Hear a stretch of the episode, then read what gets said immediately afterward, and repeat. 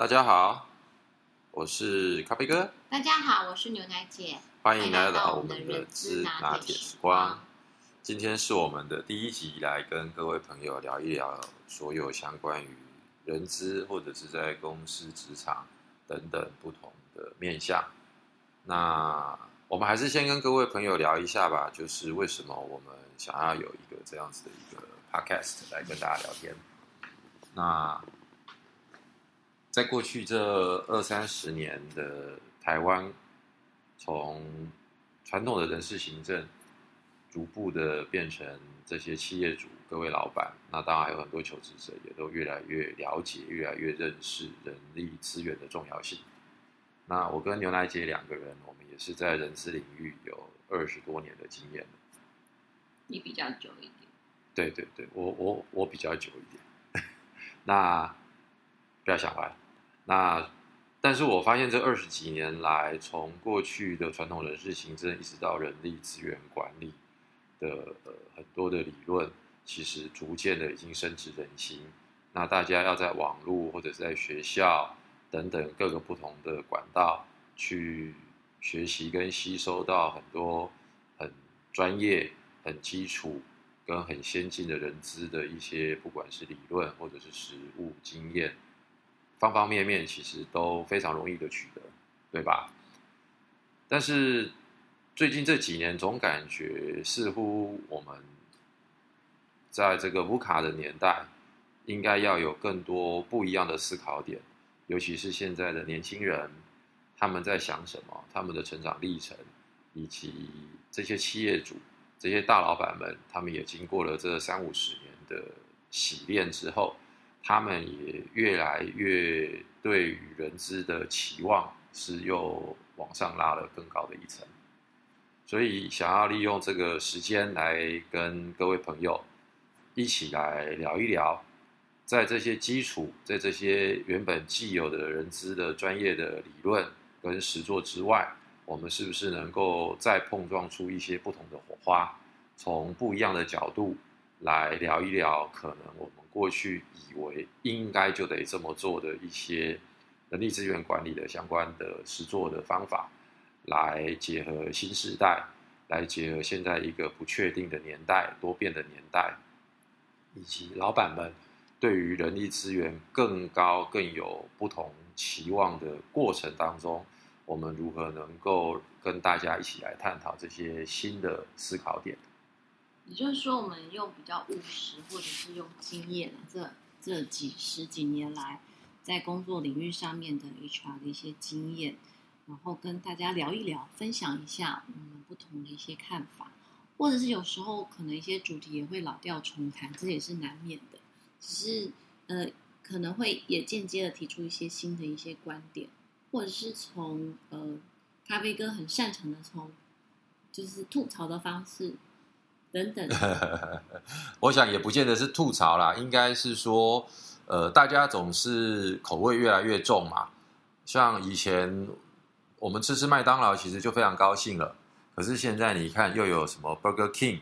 然后呢，又有这个很多很美味的这些汉堡，又要和牛汉堡等等。那我想，不管是从 HR 的角度，从新时代求职的角度，从企业主的角度，那甚至于甚至于是从各个协作单位部门主管的角度，大家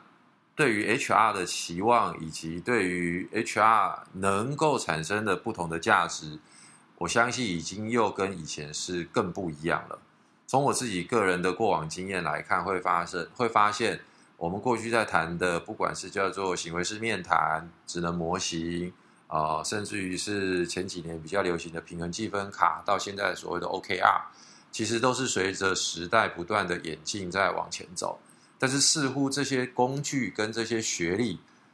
落实到企业的过程当中，已经无法满足现在老板们他们对于人资更多的需求了。对啊，就是从不同的想要从呃，可能提出一个反方向的一个观点，有或者是提出一些问号，然后来看看这些聊的题目可不可以产生不一样的火花。嗯，好，那接下来就简单的再跟大家聊一聊我跟牛奶姐两个人吧。哎，牛奶姐，可不可以请你简单的跟大家分享一下你这职场的一些过程呢？哦，我的这个求学的经历背景就是人资系所相关毕业的。那在那个工作方面的话，就是待在一家企业已经将近快二十年，还没有满二十年啦。还很年轻，所以从小妹一直变成快要变大姐了，还没到大姐大的一个阶级。那再来就是混也混过了，被折磨也被折磨的蛮，已经蛮惨的。然后所以透过一些案例的分享，可以提供一些大家不同的想法。所以你的意思是你已经小媳妇，但是快要熬成婆，但是还没到婆，对不对了就是小妹变大姐的阶段，啊，只是到年纪的大姐年纪的大姐 哦。OK OK，那以后千万记得，现在开始你的手下的小妹要好好的，更加的照顾他们，对吧？那我也跟大家聊一下，我也我的我也是研究所，我我的 major 也是人力资源。那在职场上面的经验，大概就是有一些不同的产业，都比较夯的产业，大概都去涉略过。那从我自己的角度而言是这样，就是呃，进到每个产业，因为 HR 它是属于比较后勤单位的，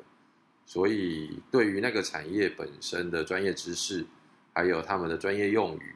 还有这个产业的一些特性，是我们进入到这个产业的时候，要自己花很多功夫下去做学习跟扎马步的，这样子才有办法跟我们的呃内部客户啊，因为 HR 就是最主要的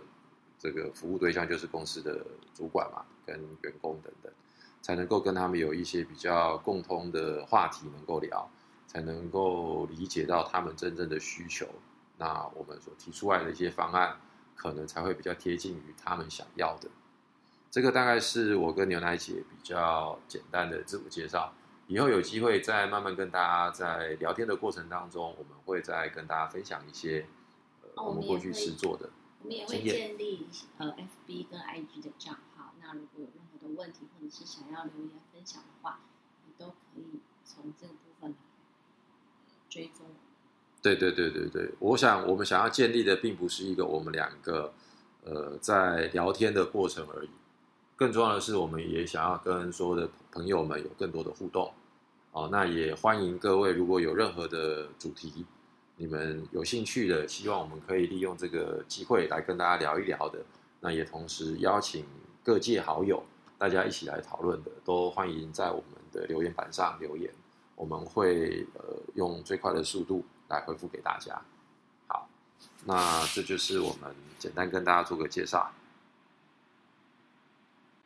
好，那今天接下来呢，就来跟大家聊一聊第一个主题，就是如何选择一份适合自己的工作。呃，现在又刚好是到了毕业季了嘛，那所以有很多的朋友们也都正在找工作。那牛奶姐，你觉得找工作，通常你会最重视的是哪些啊？如果我是社会新鲜人的话，我想最重要的对我来说就是薪资。嗯，那除了薪资之外呢？薪资之外的话，我觉得工作内容是不是有丰富或者是挑战性，对我来说也是很重要的。不过，我想年轻人到了第一份工作，没有没有太多工作经验的年轻人，到了每一份工作应该都很有挑战性吧？因为学校学的这些理论如何能够放到真的职场上面，其实都还是需要一定的时间锻炼嘛。所以，如果你刚刚提的这个部分，应该就是针对于已经有一点经验的，然后想要跳槽，然后争取更高薪水的人吧。那也不一定，因为他有时候、通常新进人员到一间公司，他的这个例行性工作相对比较多。嗯这个对于来就是挑战来说，它可能丰富性或趣味性就比较少一点。嗯所谓的例行性工作的话，就是你每天同都要重复做的事情，比如说你每天早上都要帮老板倒咖啡，啊，还有这个年代哦，这个这个历史不大好吧？只是举例来说，你可能重复性这样子的一个事情，可能占掉你，比如说八个小时里面的六个小时都是这样的话，那偶尔参与一个协助性的专案，这样子的工作内容，大部分的来说会，呃，就是没有这么有趣啦。嗯，没错，呃。我我想回想我们之前刚毕业的时候，说真的，那时候，呃，人资专业的研究所毕业的呃人才在台湾真的是不多。但是说真的，我反过来我也要帮企业主讲两句话。其实，在那个年代，甚至于现在，现在当然是硕士的毕业生比较很多了。在那个年代，硕士生也不算少。但是如果再跟我们长辈们比的话，已经也算是多很多。可是很多企业主或用人单位主管都会觉得这些硕士生，说实在话是理想性太高，眼高手低，总觉得啊我是人之所毕业的，他还要我做考勤，然后呢还要我，因为以前那个年代还还没有网络，或者是还拨接式的，所以很多是打卡用那个纸卡那种打卡，扣扣扣扣的，可能现在的同朋友们可能不见得有经历过那一段。然后要收集那个打卡的一张一张，一个月就是打三打六十次卡，上班一次，下班一次，也要计算，然后加班费。那那时候人之所毕业，很多人做考勤还得做这种手动的计算，就会觉得，我靠，我是一个研究所毕业的，竟然还叫我做这么简单的事情。其实有很多人是有这种反应的。所以当然，这个我觉得没有所谓的对错，而是在于每一家公司在那个时候。他对于呃每一份工作的期待，以及那个时候他需求的工作内容是什么？所以我觉得两个角度来看吧，一个是即使我们是研究所，甚至于我们是博士毕业，进到一家企业，其实以后勤单位来讲，它还是会有非常非常多的行政事项来做。那以我自己而言，我觉得我一年只要能够做一到两个专案，而那个专案里面是能够让我学到一些东西。在我年轻的时候，我觉得我就已经非常高兴了。我并不期望我一进去，那除非我是那个非常非常顶尖的啊，全美排行前十名常春藤毕业的等等。那那那说真的，其实你就应该去思考你要做的工作内容是什么。哦，如果你是这么顶尖、这么优秀的，或许到一般中小企业，或或者是大型企业，还是要到顾问管理咨询公司。啊，或者是你想要选择什么样子的内容，就心态上就应该要有一些基本的准备在那个地方。对，那其实这个呢，也就谈到了从呃我过去的经验来看，跟我自己的想法，薪资这件事情哦，其实呃，我们就讲简单一点，薪资其实不是只有每个月的月薪哦，可能包含的还有奖金哦，那奖金有很多种，有些有业做业务的就有业务奖金。那做后勤单位或做生产的，可能有品质奖金；公司到年底有赚钱之后，可能还有所谓的公司的年终的绩效奖金加营运奖金，甚至于还有分红。在我们那个年代，所以这个呃，我想之后我们会另辟一个章节来跟大家聊一聊有关于薪资奖酬的这个部分。所以呃，除了薪资之外，每个月月薪，那还有另外一个，其实大家可能也会蛮重视的，就是福利。哦，我们最耳熟能详就是，哎，你去 Google 啊，这样子的一个外商，非常呃，给予员工很多自由环境的公司，他们上班可以带狗狗，你累了还有专属可以给你睡觉的地方等等。其实现在台湾有很多的呃大型企业或者是外商，甚至于是新创的这些公司，也都提供了一些非常不一样跟非常具有特色的福利。这个或许也是我们去参考的其中的一小块。我觉得还有一个企业文化，就是说你的个性其实跟这个企业文化妈不妈吉有没有契合，也是一个在你第一份职场的时候必须要考虑的。有些人的个性就是喜欢呃冲撞挑战，那你可能呃企业文化来说，就是它的容忍度可能会很高的那。那你这个可能就比较适合。可是如果你的个性属于比较稳定，你需要是一个呃有有，就是说一步一步能够清楚到看到自己的未来的展现的时候，哎，你可能要就是要调整，你要看好这个企业文化，因为企业文化真的是呃太多变化了。刚刚像那个咖啡哥他提到的是，比如说 Google，那它的企业文化可能话就是相较相较来说就是活泼、有弹性、鼓励创新。啊，像知名的产业，比如 Three M 等等的哦，这个的部分他就很重视员工的提案、想法。但是如果是说比较大型企业的话，比如说呃，类似从国营起家的，比如说台铁、台电。或者是中油等等的哦，这种大型企业，他们来说，因为制度已经建立完整了，那企业文化来说，相较来说就会比较偏保守。那务实的的这个求职者呢，可能就会比较适合这样子的一个公司。其实简单来说，我想牛奶姐你的意思是这样子，就是选择工作还是以自己的个性，那以及各个工作内容来做一个呃匹配。可能会是更重要的一件事，因为薪水的多寡，当然对于我们要求职的参考是非常关键的。但是更重要的事情是适才适所，而这个适才适所，其实是从企业主，就是从雇主的角度，以及从我们自己求职者本身，呃，要互相去了解到对方之后再做决定的。那举个例子吧，当我在面谈一些我认为非常有潜力，或者是非常希望邀请他进来我的团队，或者是加入我们公司到其他部门的时候，我通常一定会做一件事，我就是会在可能他也是来做第二次面谈的，谈到差不多的时候，如果是我自己的部门，我就会先带他到我的部门内部，让他去闻一闻，让他去看一看。我们部门的氛围是什么样子？那也顺便利用那个机会，很快速的介绍一下，说，哎，呃，这几个是负责做薪资的，那这几位呢是负责做招募的，这几位是负责做训练的。那大家在那个很简短的两三分钟的互动里面，其实让求职者就能够有一点点对于部门团队的氛围有一些感受。那如果他是去研发，或者他是去工厂，那如果刚好是在同一栋大楼，时间上也允许的话，我也都会带他，请他的呃面试的主考，呃这个主事者的主管，呃由其中的一位 HR 同事一起陪同过去到他们部门单位，如果可以不影响目前工作的状况之下，也去看一看那个环境，让求职者有更多的心理上的准备，说如果以后他加入这个单位，那会是一个什么样子的工作环境。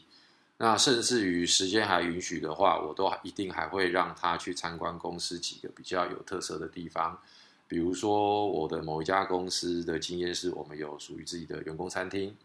那装潢的还蛮有趣，而且是蛮先进的。那比如说我的另外一家公司，它是有这个卡拉 OK 式的，那我也会带着我的这个新加入的朋友们去那个呃卡拉 OK 室看一下，哦，诸如此类的。让他对于公司越多的了解，他就能够有更多的判断。所以这个大概是求职的呃过程当中，不管是从 HR 的角度，或者是从求职者的角度，我们应该可以多去评估的。那还有一个，我想就是从产业的角度吧，因为如果这个产业它是能够持续的有很大的发展方向。甚至于应该是说，呃，从经济学的角度来看，供给跟需求，如果这个需求面是始终存在的，只不过呢，它的这个需求可能需要透过的是一些技术的进步，或者是地理区域的扩张，或者是人们的这个思想观念的改变，它的需求会不断不断的呃增加的情况之下，那么我想这些产业。它都会是一个重要的选择的依据。那我再补充一个，就是其实它这个部分又可以分两个，一个是公司本身自己的呃历史，比如说它现在是刚刚在发展阶段，刚刚成立不久，哦这样子的一个工作环境条件的话，可能它的这个制度是要靠你自己建立的，然后工作的这个广度也比较多，因为不呃。什么东西都是刚刚在储备，甚至桌椅都要你自己要去买，这种就是草创时期的公司。那相对来说，你发挥的空间就很大。那另外公司，但是相对你要做的事也很杂。对，非常非常对杂。就是如果这样子的公司，应该是说它非常的广，广度非常的广，很杂。那它没有办法在一刚开始就做非常非常专业的分工，但是这是好处，但是也是坏处。坏处就是你什么事都得做。如果你觉得这个你想做，那个你不想做，那么在这样子的环境，可能心理上就必须要先做一些调试。是，对。可是这样子有可能会占了一席，就是很重要的话，就变成了一席之地。那是那当然，那当然，因为随着公司如果呃营业越来越好，组织人员一路的往上增加的情况之下，它就会开始慢慢慢慢的去做分工。简单来讲，比如说我们也都很清楚，如果是小公司，可能就是一个人资，哦，可能这七八十个人、一百个人的公司，它就是一个人资，甚至于是只有半个人资，还要再兼财务，或者是财务还要兼人资，就是发发薪水，做做考绩，还要再兼总务。可是当公司营业规模越来越大，产品的项目越来越多，组织人员越来越多，可能财务跟人事就分开，但是可能还是一个人负责做人事。可是等到你规模一百五、两百个人的时候，你可能就有两个人可以做 HR。所以，像如果说公司已经到达一个很稳定的发展阶段的话，所有的制度都已经靠前辈已经呃 set up 已经建立好了，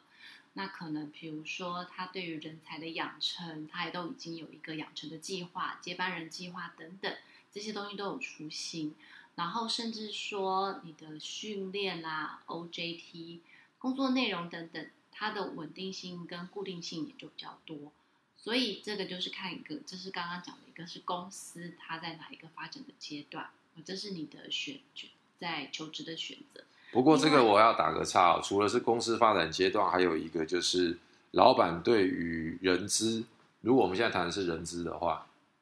那么呢就取决于老板对于人资的期望，所以它会有不同的组织规模的配置。那当然了。对。那再来的话呢，就是产业了，就是刚刚那个盖贝哥所提到，就是这个产业它的未来的发展性、稳定性跟它的这个获利部分。嗯，所以大家会知道说，Apple 它的获利多少，那台积电的是获利多少，嗯，这个获利会影响到你，就是刚刚所提到的年终奖金的部分，确实是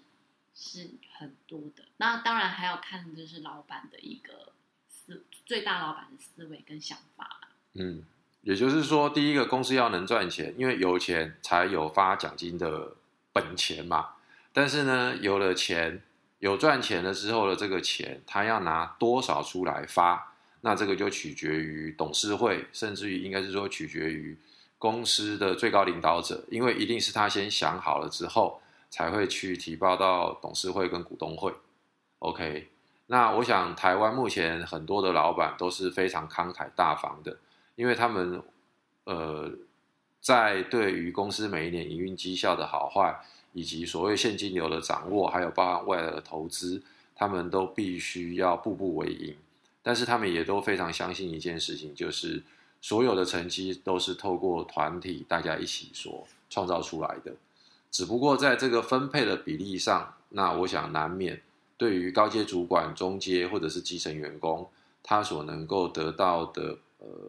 这个配比，肯定也就是不一样。再加上所谓的绩效等等，那我想这个我们今天不多谈，我们会在后面的另外关于薪资奖酬的章节，我们可以再来聊一聊这一块。那最后我就谈到的话，呃，其实，在求职的时候，你可以看看你的老板，就是依据这个研究显示，前三年离职的员工，他最大的抗争就是他跟直属老板之间的关系。其实我觉得哦，我觉得不见得是前三年啦，其实反而越到后面越资深的时候，有很多的理念跟想法，呃，因为大家都有一定的经验了嘛，所以在理念跟想法上面的冲撞肯定是会越来越多。所以我觉得，一个是主管的领导管理的风格跟模式，那还有另外一个，其实我觉得我还是鼓励大家了解一下属于自己的个性，那以及了解一下这家公司的文化。那在这两者之间，怎么样是一个最佳的组合，让自己能够在每一份的工作职场上能够发光发热。最后送送给大家一句话吧。我想，呃，这是我目前一直谨记在心的，就是呃，顺着个性做事，但是逆着个性做人。好，这两句话其实在职场上是非常受用的。那我们今天的聊天就先到这边喽，谢谢大家，拜拜。拜拜。